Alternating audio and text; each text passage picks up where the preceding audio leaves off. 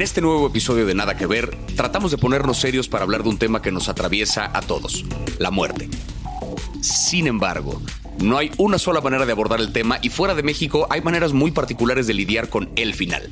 Llegó una nueva edición de Nada que Ver, un podcast de Netflix, ideal para descubrir series poco conocidas, analizar los finales abiertos que están llenos de teorías y recomendar el próximo éxito de la plataforma. Advertencia.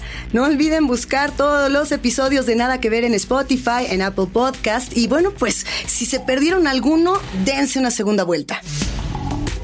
Yo soy Plaqueta y la verdad es que siempre se me olvida calificar los contenidos de Netflix. Afortunadamente, Netflix no me puede calificar a mí. Yo soy Javier Ibarreche y como fui maestro y fui un barcazo, yo a todo le pongo 5 estrellas, 10 de 10 ya. Que pase, no quiero extraordinarios, no quiero trabajar de más. Aquí los saluda Luisa Iglesias Arvide y no, tampoco califico nada. A mí el algoritmo como que ya me conoce de principio a fin y todo, todo lo que me pone, la verdad es que sí me sorprende.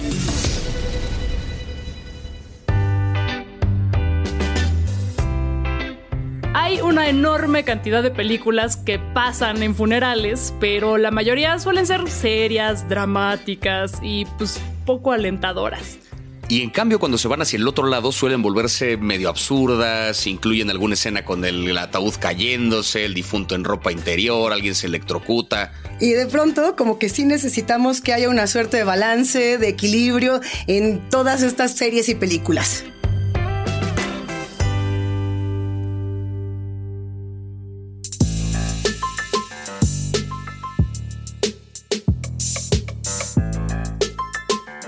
Bienvenidas, bienvenides a este episodio en el que vamos a estar hablando de la muerte. Sí, pero no tan así.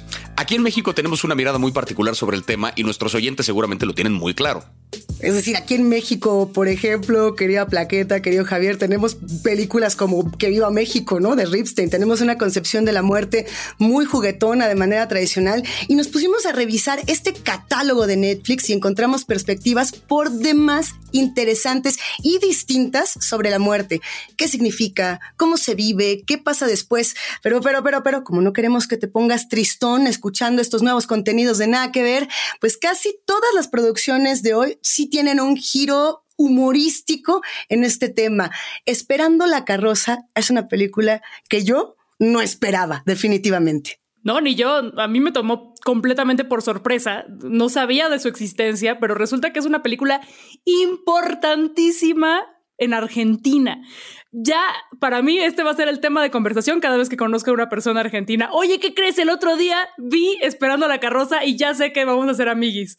Ya, a partir de eso, porque resulta que es una película del 85 que se lanzó, es una película cómica, se lanzó, la crítica la destruyó, fue así, no, esta es una mierda, no la vean, está horrible pero inmediatamente se volvió de culto, especialmente cuando le empezaron a pasar en la televisión los domingos y se hizo una película familiar que la gente veía, celebraba, se aprendía las frases al punto de que hasta la fecha frases muy icónicas de la película siguen siendo parte pues, de la cultura popular, referencias para todas las personas en Argentina. Y es curioso cuando una película eh, trasciende las salas de cine, cuando las salas de cine no le va tan bien como la gente esperaba, pero pasando el tiempo, cuando, cuando llega la pantalla chica, cuando la gente le empieza a consumir de otro lado, es cuando realmente adquiere la, popularidad que, merecía, justamente por todos estos momentitos que terminan volviéndose memes por estas pequeñas referencias.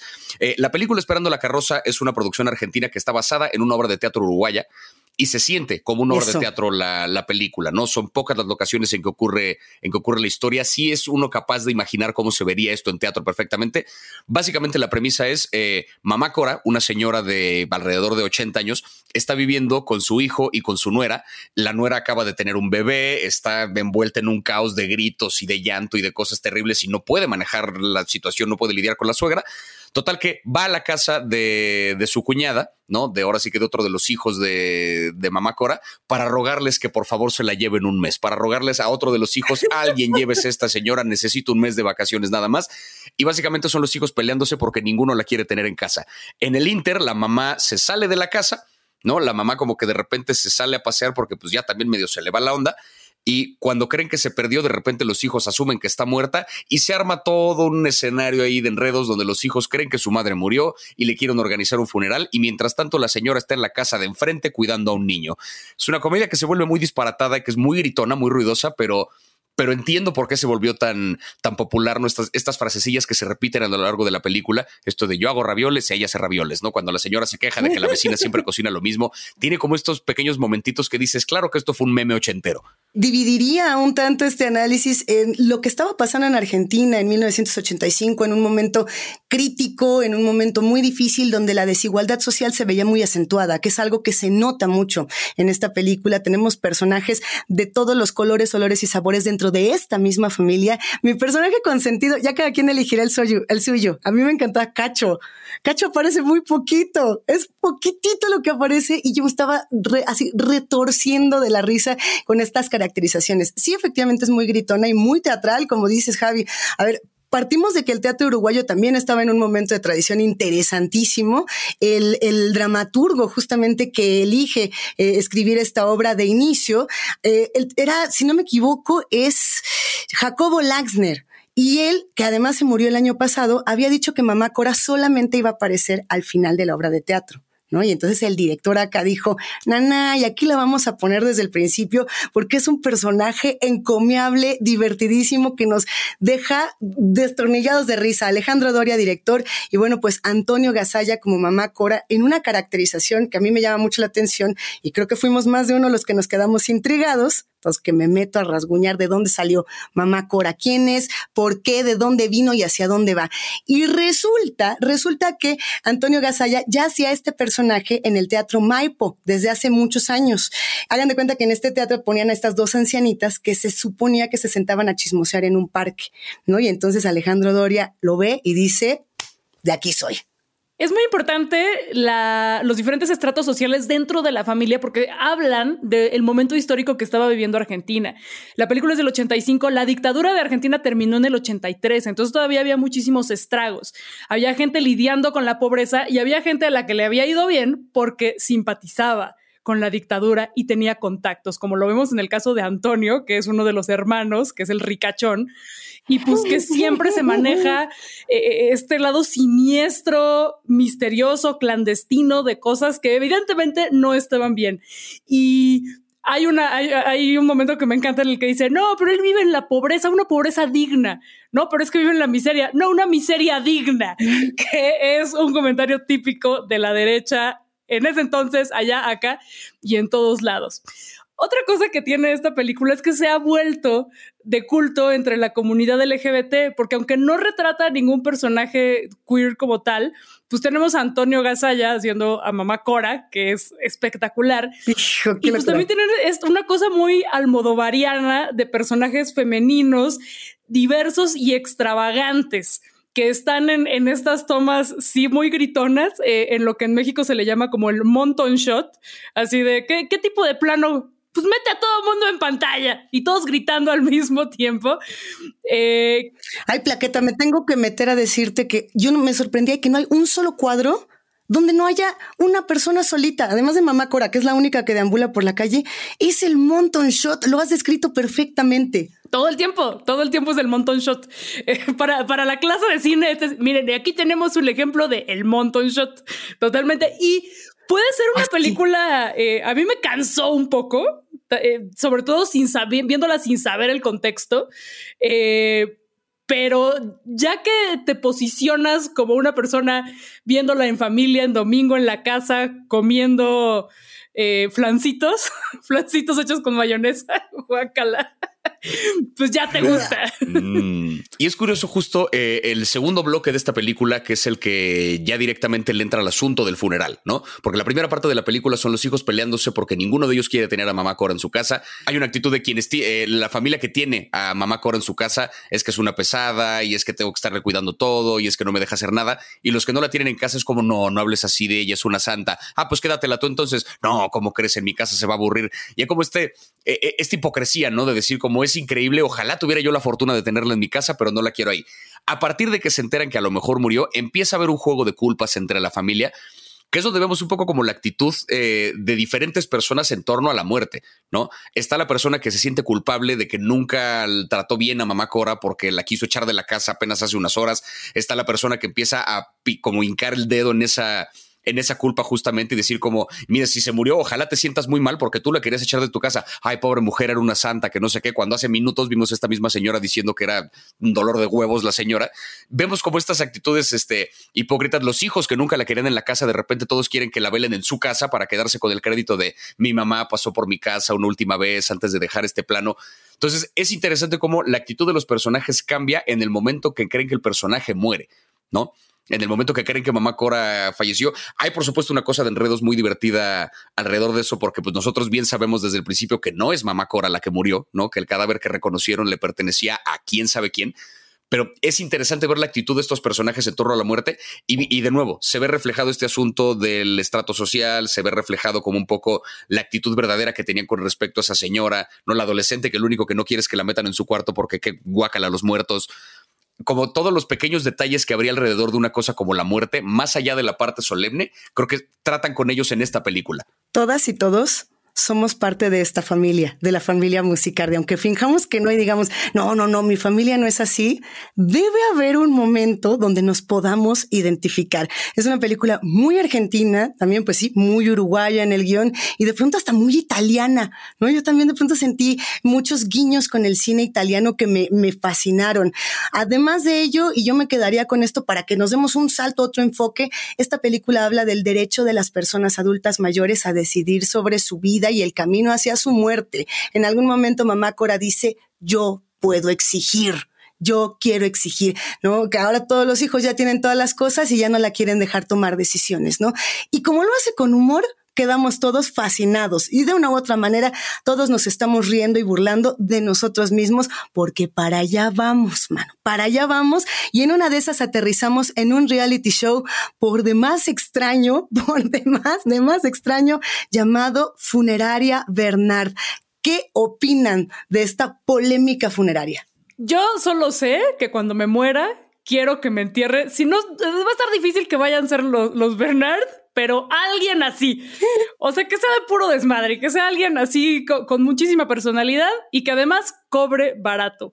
Este reality se trata de una familia en Memphis, Tennessee, que se hizo famosa por tener unos comerciales muy chistosos, como estos comerciales de tele local, tipo el polloyón o el chorizo golis. Así son, búsquenlos en YouTube, están muy chistosos, son funerales. No, está bien barato el funeral aquí y se levanta el muerto. ¿Qué? Mi familia se gastó 5 mil dólares. Ah, pues aquí solo te sale en 1895 divertidísimos. Eh, entonces se, se decidió que podían protagonizar un reality show. Y lo que a mí me pasó cuando empecé a ver esta serie, los primeros dos capítulos, es que yo dije, ah, qué chido sitcom, con el estilo de Arrested Development. Yo juraba que era un sitcom. No hay manera de distinguirlo si no sabes que es un reality. Hay mucha gente que no puede creer que lo sea, porque los personajes son increíblemente divertidos y todas las ocurrencias que dicen son maravillosas. Y es interesante cómo estos personajes que trabajan justo en la frontera entre la vida y la muerte protagonizan esta serie que está como justo en la frontera entre realidad y ficción. O sea, no terminas de creer que se trate de un reality porque son personajes demasiado excéntricos. De repente hay momentos que parece que fueron parte de un guion meticulosamente elaborado. Recuerda de pronto un poquito al estilo como, como medio de The Office, como con este humor medio cringy que, que incomoda porque es raro estar ahí como, como espectador. En el primer episodio, cuando llegan las cámaras y de repente la madre de Ray Bernard, que se dice ella misma la jefa de, de este negocio, eh, que no quiere que las cámaras estén ahí porque no se ve muy bien y se la pasa diciendo que ella siempre toma buenas decisiones y que nunca se equivoca. Y lo primero que vemos en este capítulo es que se le olvidó mandar el carro que va a recoger a la familia que pidió el funeral. O sea, ya llegaron los invitados, ya está el cadáver, ya están las flores, estuvo media hora organizando de no, estas flores las para allá, estas flores las quiero de este lado. Y la familia, ay, se me olvidó la familia. ¿Pero para quién era el funeral, señora? O sea, es una cosa de verdad muy extraña. Y lo peor es que todo esto es completamente real, pero lo que sí es cierto es que son funerales que, tienen mucha personalidad, ¿no? El, la colección de personajes que hay alrededor, el chofer, la abuela que es la jefa, eh, la hija que pues está embarazada y que también no, no soporta a la abuela y que mm, renuncia cada dos días hay un drama muy particular dentro de la funeraria que se va cocinando, mientras vemos cómo lidian cada, cada capítulo con el funeral de un total desconocido, ¿no? Como una versión surrealista de Six Feet Under, no sé, es una cosa muy extraña esto, pero, pero sí hay una revisión interesante acerca de la muerte y de cómo lo que hay alrededor de un funeral puede ser tomado con mucho humor y tendría que. O sea, me imagino que la gente que trabaja en una funeraria tendrían que ser personajes con ese, como con ese color espiritual y con esa calidad humana y con esa excentricidad, porque lidiando todos los días con la muerte, claro que vas a terminar tomándote muchas cosas con humor. Yo como Fox Mulder elijo creer, o sea, como, como lo decía Plaqueta, yo quiero creer que estos personajes existen en la vida real, que no es un reality guionizado y que de verdad así son y así se la pasan. Hay un episodio en particular donde están intentando grabar un nuevo anuncio, ahí está, eh, está la abuela diciendo, yo acá voy a ser la directora todo sale mal. Este personaje Bishop, no, qué, qué guasa, porque además tienen ese humor muy de Memphis que de pronto nos recuerda mucho al blues, al rock, a la tradición negra, a Elvis y pronto con este discurso que decimos, cállese Elvis, váyase para allá. Pero además de ello, también empezamos a, a reflexionar en ¿Qué pasaba con la muerte en este espacio tal cual que un autoservicio, una Mac muerte, resultaba tan fascinante? O sea, sí, sí, de verdad es una serie que yo recomendaría y que lo que sí puedo decir es que desde que le pongan capítulo uno van a saber si la aman o la odian. O sea, no va a haber medias tintas con esta. Si les gusta, les va a gustar muchísimo. Si no, no les va a gustar nada, pero eso no implica que la, que la quiten así, lleguen, déjense llevar, porque de verdad tiene unas curiosidades y unas excentricidades. Hay otro episodio donde Ryan, Ryan Bernard, habla de cómo es ser padre soltero, ¿no? Y, de lo difícil que es cuidar a, dos hijas, que además también forman parte de esta funeraria, en un momento tan complejo también para Estados Unidos, ¿no? Y para esta región de Estados Unidos y decir, pues yo me tuve que rifar y aquí con mi mamá, aunque nos parezcamos de pronto estos personajes de comedia, no la tuvimos tan fácil, ¿no? Totalmente, tiene muchos momentos muy entrañables. Y bueno, ¿qué me dicen de el tío Kevin, que es el personaje más chistoso y extravagante de esta serie? Hay un capítulo en el que van a comprar una carroza nueva. Entonces van con el dealer de carrozas, se las presta para manejarla, para hacer una prueba de manejo. Y el tío Kevin dice, vámonos por un barbecue. Entonces van a comer barbecue, llenan de la carroza de barbecue. Dice, pues al fin la vamos a comprar. Entonces ya regresan con la carroza toda puerca pero lo mero ahora el tío Kevin ve una carroza que le gusta más, que es del 92, y la compra. Si está toda vieja, pero esa le gustó y esa es la que compra. Entonces la mamá Debbie así de, ¿qué te pasa? Te vieron la cara, estás bien, güey, devuélvela. Pero todo esto es como un capítulo de Seinfeld, pero es real, no lo puedo creer. Pero bueno, es una gran serie, eso, eso que dijo la compañera, denle una oportunidad. Y yo creo que lo realmente curioso es que Netflix no tiene uno, sino dos realities sobre funerarias. Precisamente, The Casketeers, una serie que recuerda bastante a Funeraria Bernard en su estilo, en su temática, en su manejo de los personajes, Estamos hablando aquí también de otro reality show acerca de una familia que es dueña de una funeraria, que llevan su negocio y que vemos cómo capítulo tras capítulo lidian con el funeral de algún desconocido, por así decirlo, mientras vemos cómo resuelven el día a día de lo que es la administración de un negocio de una funeraria. La cuestión acá es que estamos hablando de eh, una familia que vive en Nueva Zelanda, estamos hablando de una comunidad maori o maori, no estoy seguro la pronunciación, una de las dos, nuestros escuchas ya me corregirán después. Y esta serie, si bien recuerdo un poquito al estilo de Funeraria Bernard, en tanto que también tiene un poco de cringe, también hay un poco ese humor de ver cómo se están divirtiendo los personajes que hay alrededor de la organización de un funeral.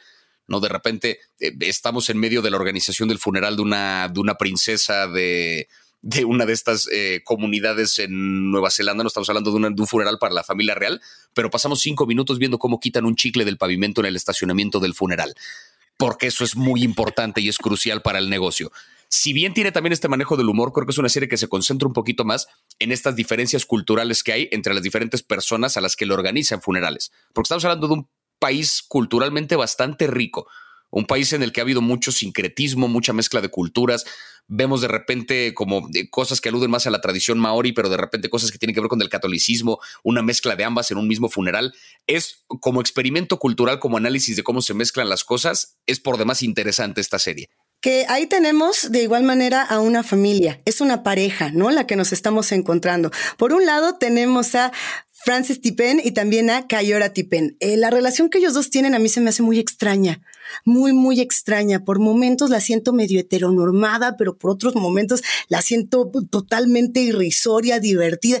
No sé cómo me hacen sentir este par y todos los integrantes que de pronto comienzan a dialogar. Pero hay un episodio que yo quiero recuperar porque junto con toda esta tradición eh, me identifiqué mucho cuando de pronto en México nos dicen es que ustedes se ríen de la muerte, es que ustedes interpretan la muerte de una manera muy poco sensible, ¿no? En este episodio, échenle un ojo, es la temporada 2, episodio 7, están comprando lo que yo entiendo es un féretro con luces neón ¿Por qué? Porque pues es que el funeral va a ser de noche, entonces que brille. Y es un féretro que hagan de cuenta, tiene como animal print, flores hawaianas, muy maori, quiero yo entender que es muy contemporáneo, a mí se me hizo totalmente extraño, pero en ese mismo episodio hay un contraste durísimo para que entendamos también la sensibilidad y la interpretación que esta cultura le da a la muerte. Y es que hay un personaje que se llama Wayne, que falleció, es un joven que falleció de cáncer de lengua. Y, bueno, pues no puede por este mismo cáncer cerrar la boca.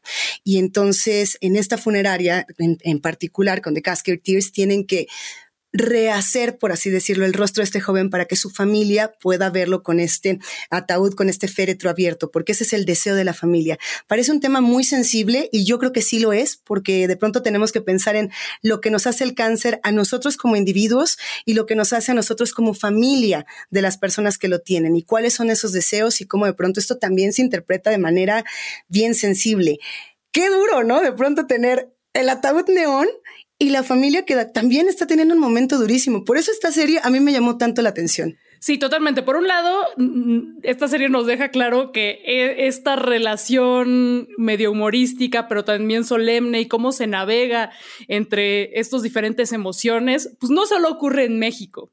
También es muy interesante asomarnos a una profesión como es las personas que se dedican a, los funerales y que haya realities que pues como hay realities de tatuajes y hay realities de pasteles y, hay, pasan muchísimas situaciones que van mucho más allá del negocio en sí mismo, eh, en estos realities lo vemos.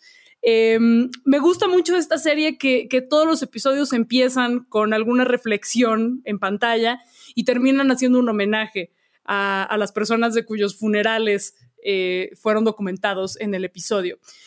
Y bueno, creo que hay que profundizar en el personaje de Francis, que es el mero mero de la funeraria y que es muy divertido y muy buena onda y muy obsesivo. O sea, es insoportable porque tiene como muchísimas manías. Tiene esta manía con, con la limpieza y con el orden. Por eso lo de lo del chicle, que te la pasan quitando el chicle del, del, pavimento. Está obsesionado con los sopladores de hojas y quiere comprar uno súper chido.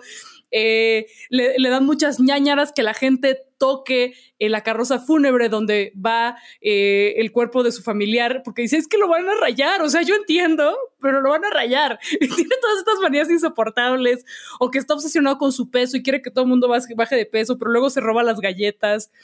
Es muy divertido, pero también eh, tienen este conflicto de que se la pasa regalando cosas porque. Comprador compulsivo, comprador compulsivo, plaqueta, no puede ser. Pero se lo pasa regalando cosas porque tiene su corazón de pollo y es de no, pues es que esta familia, entonces ya pues les regalé el ataúd más caro y lo regaña a la esposa y todo. Ay, no, yo lo amo muchísimo. Y compra de repente esta camioneta que le costó, o sea, como mil dólares, que dijo como me costaba dos mil y tantos, me la dejaron en mil. Dije, súper trato. Y si la camioneta no funciona, ah, solo fueron mil dólares. ¿Por qué querrías una camioneta que no va a funcionar entonces? O sea, y la esposa se lo dice al final del capítulo, es te lo dije, imbécil, ¿no? O sea, que esa camioneta no iba a funcionar. Es un personaje que yo no podía evitar de verdad pensar en Michael Scott. No podía. O sea, esta figura del jefe contradictorio que de repente te, te, rompe el corazón y de repente te encariñas con él y de repente lo detestas, de repente es incongruente, de repente hace cosas muy lindas por la gente que trabaja para él y por, la, y por los clientes está como en ese limbo extraño de ser un personaje que no termina de caer bien, no termina de caer mal. Es muy, muy extraño, pero, pero es un personaje que creo que digno justamente del negocio en el que trabaja, porque de nuevo, estamos hablando de alguien que todos los días lidia con la muerte. No, estamos hablando de alguien que todos los días lidia con los funerales de diferentes personas de diferentes culturas que se tiene que adaptar a cada una de ellas. Eh, entendamos que los funerales son para las personas que siguen aquí, ¿no? No son para el muerto, son una última despedida para quienes aquí se quedan. Entonces, tratar con tantas personas diferentes, que tantas opiniones diferentes tendrán acerca del muerto, que tendrán culpas, que tendrán maneras de reconciliarse, que tendrán diferentes perspectivas de lo que acaba de pasar, ¿cómo organizas un funeral que le funcione a todas estas personas como un digno adiós para la persona a la que están despidiendo? Es un trabajo bien difícil y creo que ese personaje, esa es la cualidad que creo que lo termina redimiendo. ¿No? El hecho de que por mucho que pueda ser incongruente y lo de las galletas y la obsesión con el peso y demás, termina siendo un tipo que hace bien este trabajo. O sea, es una funeraria que ahí está y que sigue sirviendo. Está bien, si ustedes lo quieren, lo voy a querer. me voy a dar la chance de quererlo, se vale. Oye, yo solamente quiero cerrar reiterando de nueva cuenta que la cultura maorí es riquísima. Eh, son los Tangata Wejuna, que es este pueblo originario, este pueblo indígena de Aotearoa, Nueva Zelanda, y que justamente tienen más de mil años, ¿no? Compartiendo toda su cultura y se ve en la comida, se ve en los rituales. Además, esta serie como tal, este reality tiene todos esos colores y toda esa riqueza, como lo decía Javi, como lo decía Plaqueta, y hay que recuperar esa parte como algo que nos está mostrando otro mundo totalmente distinto y donde también la muerte de pronto se puede vivir con gozo, con ritual y con cariño y sensibilidad. Hablando de cariño y sensibilidad, yo quedé muy, muy atravesada por este primer corto documental de Netflix, que además sabrán estuvo nominado al Oscar y se ganó este Festival de Cine de Tribeca por ahí de 2016, llamado Extremis. Me atravesó totalmente. ¿Ustedes qué tal? No, muy cabrón. ya saben que yo nunca lloro. Yo estaba ahí con el ojito Remy. Es un cortometraje documental que en muy poquito tiempo logra ah, hacerte chicharrón el corazón y detonar una serie de reflexiones y de cuestionamientos eh, y, ponernos en una situación en la que tenemos que ser empáticos independientemente de nuestras creencias ante la muerte, ante la eutanasia y ante otros temas polémicos. Es un documental que se mete a, eh, la sala de cuidados intensivos de un hospital donde eh, personas con enfermedades terminales y sus familiares tienen que tomar la decisión de eh, seguir con tratamientos eh, que mantienen la vida de estas personas, aunque con una muy baja calidad de vida, o decir adiós.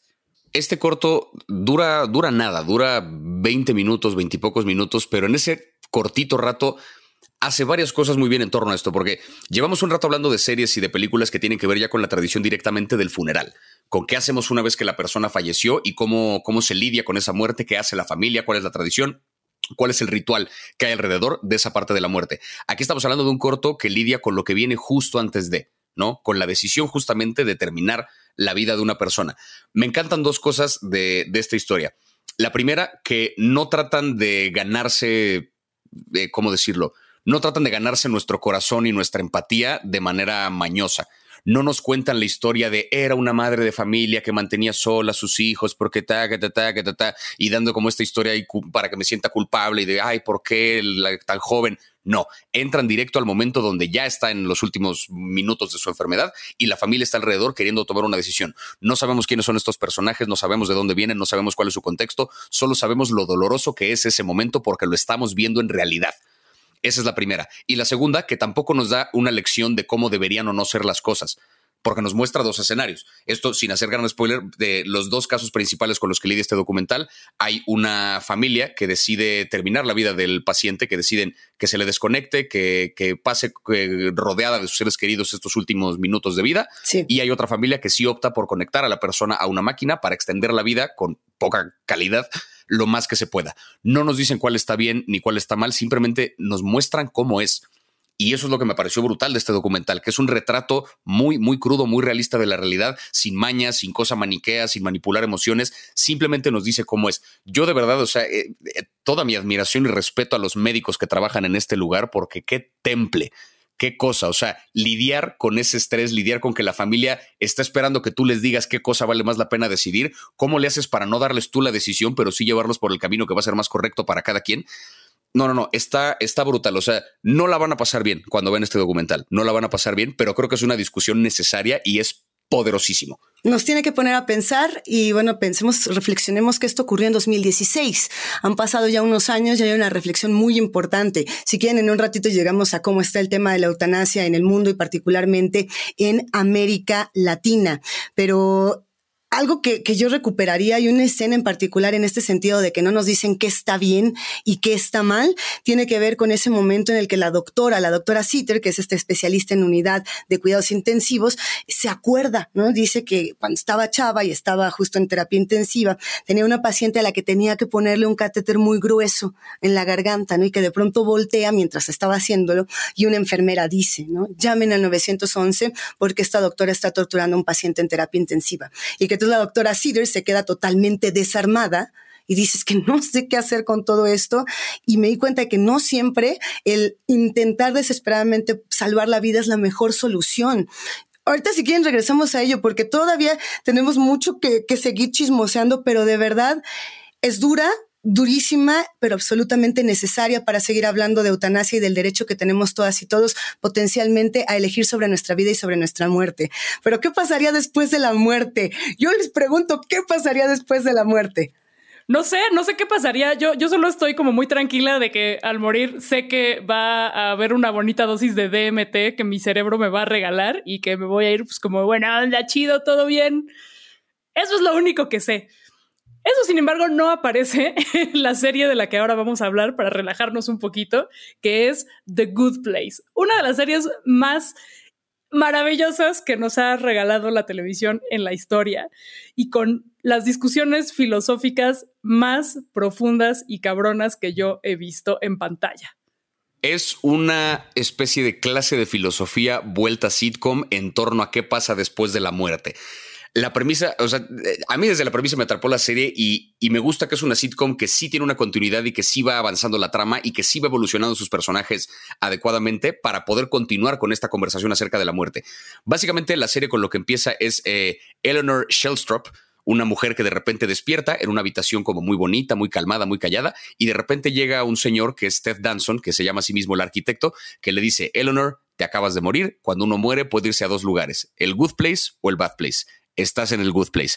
Ah, fantástico, es como el cielo. No, no es exactamente el cielo, pero es, es el good place, ¿no? O sea, le dice básicamente, moriste y estás en este, en este lugar donde pues vas a pasar el resto de la eternidad y se te van a cumplir todas las cosas que quieres, ¿no? El día que pueden volar y el día que les cumplen un deseo y como toda una comunidad de personas que acaban de morir, se supone que la emparejan con su alma gemela. La serie arranca cuando nos enteramos que Eleanor resulta que la confundieron con alguien más que ella se supone que está ahí porque toda su vida la dedicó al trabajo voluntario y ayudar a otras personas y en realidad ella pasó una buena parte de su vida estafando gente, era una borracha, una huevona, no hacía nada. Entonces ella se da cuenta que está en el lugar incorrecto, pero quiere ganarse su lugar en el good place. Entonces la persona con la que le emparejan, que se supone que es su alma gemela, es un tipo que es Chidi Anagonie, que es un profesor de filosofía, que le va a enseñar a ser buena persona para que se gane su lugar en el good place. Así arranca. Esos son los primeros capítulos. Conforme avanza la serie, empiezan a haber una serie de giros de, de dónde estamos realmente, qué pasa con el good place, cuál es el bad place. Te plantea la idea de un middle place que existe para una persona que se murió como justo en el borde de esto. Pero la idea, de esta serie es que cuando uno, ah, cuando uno toma cualquier decisión en su vida, genera como un efecto dominó de buenas, de buenas acciones o de malas acciones, ¿no? Y por cada una de ellas ganas puntos o pierdes puntos. Cuando terminas con un buen puntaje al final de tu vida, te vas al good place. Eso es básicamente, ¿no? O sea, el concepto que manejan muchas religiones de ser bueno en la vida para que te ganes el lugar en el cielo, aquí lo redujeron a un asunto de puntaje y de números y de un marcador. Es absolutamente brillante. A ver, de, toda la familia nada que ver, yo fui la última en llegar a esta serie y lo reconozco desde ahora, desde que eh, encendí Netflix y vi el primer episodio, yo dije, esto es como Black Mirror en Candy Flip, se aventó un pipazo, tachas LCD y no tengo ni la menor idea de lo que está sucediendo. Y de pronto empecé a entender justo esa parte, ¿no? De las reflexiones de Heidegger, de Hegel, de Aquino. Hay una parte que sí le entra a la religión, pero me gusta que se queda centrada en conceptos filosóficos en discusiones importantes, ¿no? Entra Sócrates, pero así como entre él entran infinidad de textos, infinidad de reflexiones que además se narran de una manera muy, muy sencilla. Cada quien va a elegir su personaje. Aquí sí, todos tenemos uno. Yo pensaba, como muchos fanáticos, porque he descubierto que hay todo, un culto a esta serie, todo un culto desmedido. Yo pensé que él era el arquitecto, pero es que pasan las temporadas y llegamos a la 2, a la 3, a la 4 y que me enamoro de Tahani. O sea, sí, no hay manera de, de no entenderla, de no meternos en la carnita de esta personaje que ella muere, solamente por comentar un poquito, porque le cae encima la escultura de oro que estaba estaba intentando tirar de su hermana, que ella era la perfecta, ¿no? Entonces, intentar constantemente ser mejor que tu hermana, la perfecta, es algo que a mí me atravesó. No digo que sea mi historia, a lo mejor es un poquito saludos, carnala, pero o sea, qué temas, ¿no? Y de pronto cada uno tiene estos vicios, estas contradicciones, hay suertes de demonios, suertes de, no lo entiendo, no lo entiendo y no, no entiendo por qué se acabó. Ustedes explíquenme qué pasó que se tuvo que terminar esto. No, porque pues si la alargaban iba a pasar eh, como en las telenovelas mexicanas o como en Lost, ¿no? Que por cierto, como dato curioso, el creador de esta serie consultó con el creador de Lost como para crear este pedo del universo y el tiempo y no sé qué. Pero afortunadamente aquí sí le echaron ganas para escribir el final. Es un final que, sin spoilerear, a mí me dejó muy feliz, con el corazón esponjadito y muy satisfecha, eh, como el resto de la serie, que está muy, muy bien escrito. Por cierto, mi personaje favorito es Janet. ¿Por qué? ¿Por qué? Cuenta, cuenta. Cuenta un poquito. Adelante tantito de Janet, porque Janet es fabulosa. Janet es como la Siri de este, de este universo. Ajá, del, paraíso, o sea, del más allá, es como la, Siri del más allá, eh, y que aparentemente, pues, eh, es una creación de los arquitectos y de estas personas y pues no, no tiene personalidad ni voluntad. O sí, y se va revelando y va evolucionando y tiene muchas características muy creativas. Este personaje es el que a mí más me sorprendió a lo largo de la serie. Hay dos cosas. Es Siri, capaz del amor. Ese personaje es tremendo porque justo habla también un poco como de cómo se crea una conciencia, ¿no? O sea, que es toda otra discusión filosófica en la que entra, en la que entra la serie hay, hay dos cosas que, me parecieron muy interesantes. En el primer, primer capítulo, eh, Eleanor le pregunta al arquitecto que, cuál religión latinó, ¿no? Básicamente, o sea, ¿a qué se parece más esta situación? ¿Le atinaron los cristianos? ¿Le atinaron los musulmanes? ¿Le atinaron quién? ¿Quién de todas estas religiones le atinó realmente a cómo funciona la cosa?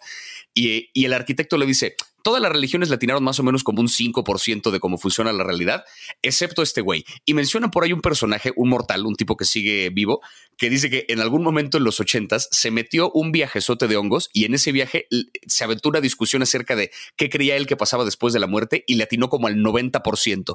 O sea, que, habla de este sistema de puntos y de cómo cuando haces algo bueno ganas puntos y cuando haces algo malo pierdes puntos. Y el arquitecto dice como estos seres celestiales veían este ser mortal en la tierra, decían, no lo podíamos creer, o sea, le estaba tirando absolutamente todo. Entonces habla de cómo... Eh, e, e, es, un poco como el mensaje de la serie de no le apostamos realmente a ninguna religión, nos fuimos más bien por una cuestión neutral que mezclara un poquito los aspectos de todas, como la, base, los fundamentos de, muchas religiones y de muchas creencias para construir este universo. Y en algún momento de la serie, sin spoiler gran cosa acerca de dónde están los personajes y, qué pasa con ellos, eh, se enteran que el sistema de alguna forma está descompuesto, ¿no? Te plantean un escenario que es hace 500 años. Un tipo corta flores y se las lleva a su madre, ganó 500 puntos. Fantástica acción. En la actualidad, un tipo llega a una florería y paga no sé, 100 pesos o yo qué sé, para comprarle unas flores a su mamá. Eso es una buena acción que le suma puntos. Pero resulta que el dueño de la florería eh, es parte de un conglomerado que contamina lagos y que no sé qué, no sé qué, entonces perdió puntos. Resulta que las semillas de las que sacaron no sé qué, no sé qué, forman parte de otro sistema súper corrupto que bla, bla, bla, bla, bla. Entonces habla como de toda una ramificación de cosas en las que una buena acción en la realidad es imposible de realizarse porque todo forma parte de un sistema tan tóxico que terminas generando efectos negativos hacia afuera. Ese discurso a mí me pareció bien interesante porque sí habla de cómo ser una buena persona puede cambiar. ¿no? La misma acción puede significar cosas diferentes según la época y el contexto en el que estás. La serie parte mucho, eh, sí, de varios filósofos de los que hacen alusión, pero parte en particular de un filósofo, eh, Scanlon se llama, que escribió un libro que se llama What We Owe to Each Other, que la traducción de esto sería lo que nos debemos mutuamente. Es interesante el título porque no está preguntando, ¿nos debemos algo mutuamente? No, asegura que algo nos debemos. Dice, este libro es lo que nos debemos mutuamente. Y ese es un poco el principio de la serie, ¿no? Como ser humano que habita esta tierra, ¿qué le debo yo al resto de la humanidad? que me podría validar, digamos, como una buena persona. ¿Qué estoy haciendo realmente por el otro? Suena como algo muy simple, pero es una discusión bien interesante y la serie lo aborda. Y todo esto en medio de una cosa muy cagada, muy cagada, porque humor no le falta ni un capítulo. Justo ahora que estamos obsesionadas con la congruencia y con las buenas acciones y qué es lo que no va a impactar al planeta, nos damos cuenta de que es imposible porque no existe realmente una tabla de reglas de qué es lo que está bien, qué es lo que está mal. Y, y esta serie lo maneja con un humor tan exquisito y tan hilarante que es como, güey, relájense, vamos a relajarnos e intentar ser buen pedo y ya. O sea, perdón por ser, por, reducir toda esta serie tan maravillosa a algo, pero básicamente eh, es una serie que, que sí te quita mucho peso de encima. Los fanáticos de Hueso Colorado de The Good Place dicen lo siguiente, pero ustedes que nos están escuchando nos van a corregir a ver si sí o a ver si no. Dicen, primera temporada increíble, segunda temporada gusta, tercera más o menos, cuarta, el final es el más, el mejor episodio de todos. Nos lo van a tener que decir por ahí en redes sociales porque cada quien tiene su consentido. A mí la verdad es que la primera temporada me enloqueció y el final me tenía desbordada, vuelta loca. Soy, por ejemplo, yo soy una persona bastante atea que le gustan los diablitos porque les parece la construcción filosófica más eh, paradójica, atea y retadora que hay, ¿no? Pero las personas no tienen que ser ni filosóficas, ni religiosas, ni nada para entrarle y discutir, ¿no? Porque de pronto decimos, no, yo no quiero verla porque yo, yo no creo en, en Dios o en el bien o en el mal. Y entonces, no, entrémosle, de verdad tiene unos planteamientos súper ricos, sabrosísimos. Lo dice Javi, lo dice Plaqueta, no hay un solo episodio donde no se rían. Yo no voy a decir que la vean en drogas, porque si lo digo, me van a quitar de nada que ver. Véanla como guste, pero de verdad, échenle un ojazo. ¿Por qué no le van a entender, Manu? exacto, exacto. Eh, y, lo que más eh, celebro de esta serie, hablando ya propiamente eh, como, como serie, serie, es justamente esta parte del final, que es la historia cierra cuando tenía que cerrar. ¿no? Evolucionan un poco, toda la primera temporada ocurre en el Good Place, conforme avanza la serie empezamos a atacar estos otros lugares, nos asomamos a ver qué pasa en el Bad Place, vemos un poco como las personas que administran todo este universo, conocemos eventualmente al juez, de, así se le llama juez, no se le llama el creador, no se le llama Dios, no se le llama nada, simplemente es el juez, que es básicamente quien dictamina, tú sí, tú no, tú sí, tú no, por qué tiene este poder divino, quién sabe, ese sistema será, la explicación de por qué surgió todo eso será parte de otra serie, que el juez, por cierto, es Maya Rudolph, que es una tremenda actriz de comedia, entonces no, tiene, no tienen desperdicio las escenas en las que aparece. Y hacia el final de la serie, justamente una reflexión de, supongamos que sí existe la vida después de la muerte, ¿eso qué implica? ¿Valdría la pena que esa vida fuera eterna? Querríamos que fuera eterna. ¿Qué pasa una, una eternidad de placer y de felicidad? ¿Puede serlo? ¿No llega un punto en que se volvería aburrido y tedioso igual que un lugar equivalente al infierno? Plantea de verdad discusiones bien interesantes, no te arroja una respuesta directa, en ningún momento te dice así es la realidad, así es lo que va a pasar cuando te mueras, pero sí plantea un escenario bastante interesante, vale la pena imaginarse si esto sí existiera, qué cosa sería yo en el Good Place, qué he hecho para no merecer caer en el Bad Place y cómo pasaría yo mi tiempo una vez que estuviera en cualquiera de esos dos lugares. Te lleva a un ejercicio hipotético bien interesante, todo en medio de una comedia fascinante, impecablemente actuada por uno de los mejores creadores de sitcom que se han conocido en los últimos años, una sitcom que no da lecciones morales, sino que le apuesta justamente a algo divertido en medio de una discusión filosófica bien interesante. Esta serie recién salió una lista de las mejores 100 series del siglo XXI, según The Good Place está en esta lista. The Good Place está. Y creo que su lugar lo tiene merecido porque de verdad, como sitcom, es una maldita maravilla.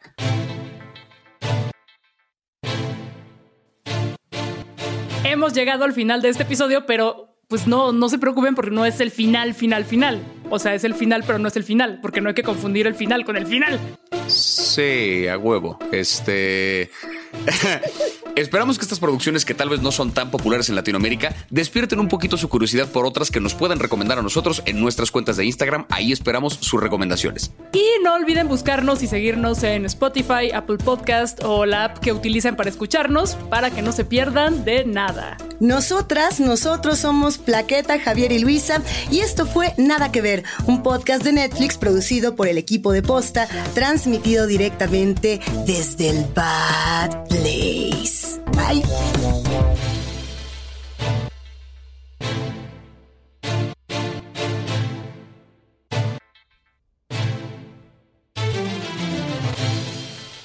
Nos iríamos todos al Bad Place, lo saben, lo saben todos. es el minuto uno. Por supuesto.